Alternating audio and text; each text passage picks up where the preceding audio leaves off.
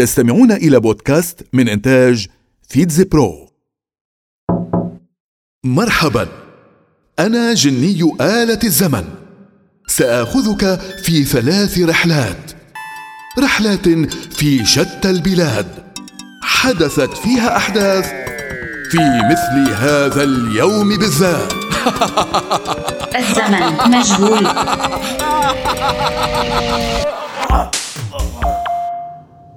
الحدث السنوي الأبرز الذي يعبر عن حماية البيئة ودعم جهود المحافظة عليها. إنه يوم الأرض. تم الاحتفال به لأول مرة في عام 1970 في البداية كان قد اقترحه ناشط السلام والبيئة جون ماكونيل خلال مؤتمر لليونسكو. وتم الاحتفال به في أول أيام فصل الربيع الموافق للأول والعشرين من آذار مارس. لكن فيما بعد تقدم السيناتور الأمريكي جايلورد نيلسون بطلب لتحديد يوم لتوعية بيئية منفصل يسمى يوم الأرض. وهكذا ومنذ عام 1990 تحول ليوم عالمي يتم تنظيمه في أكثر من 141 دولة حول العالم في مثل هذا اليوم بالضبط.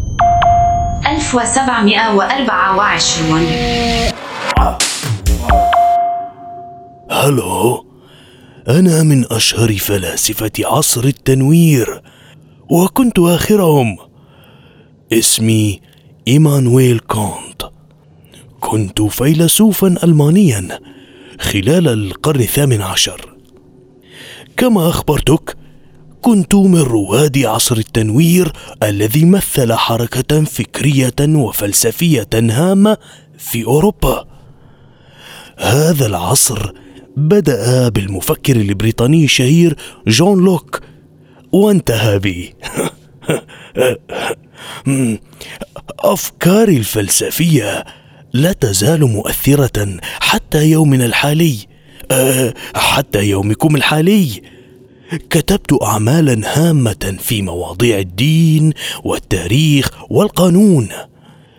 كما أن أفكاري شكلت الهاما لما عرف بالفلسفة المثالية الألمانية التي كان الفيلسوف الكبير هيجل هو أحد مؤسسيها.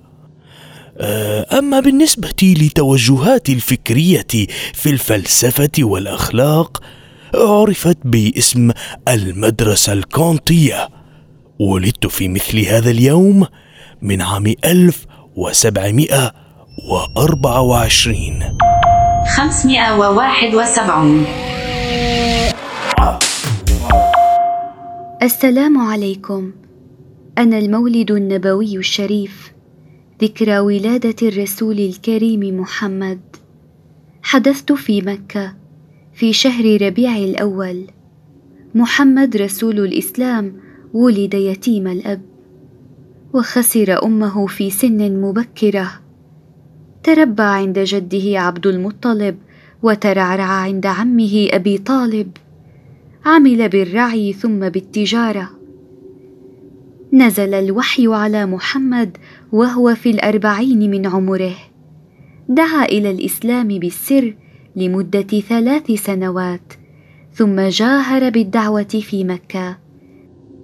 وفي سن الثالثة والخمسين هاجر إلى المدينة المنورة بعد سعي قريش لقتله لمعارضتهم دعوته.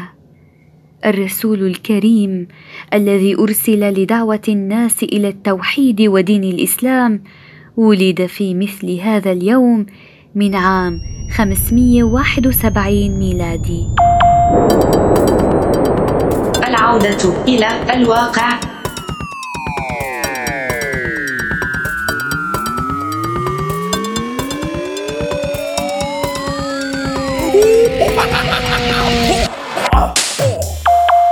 استمعتم إلى بودكاست من إنتاج فيتز برو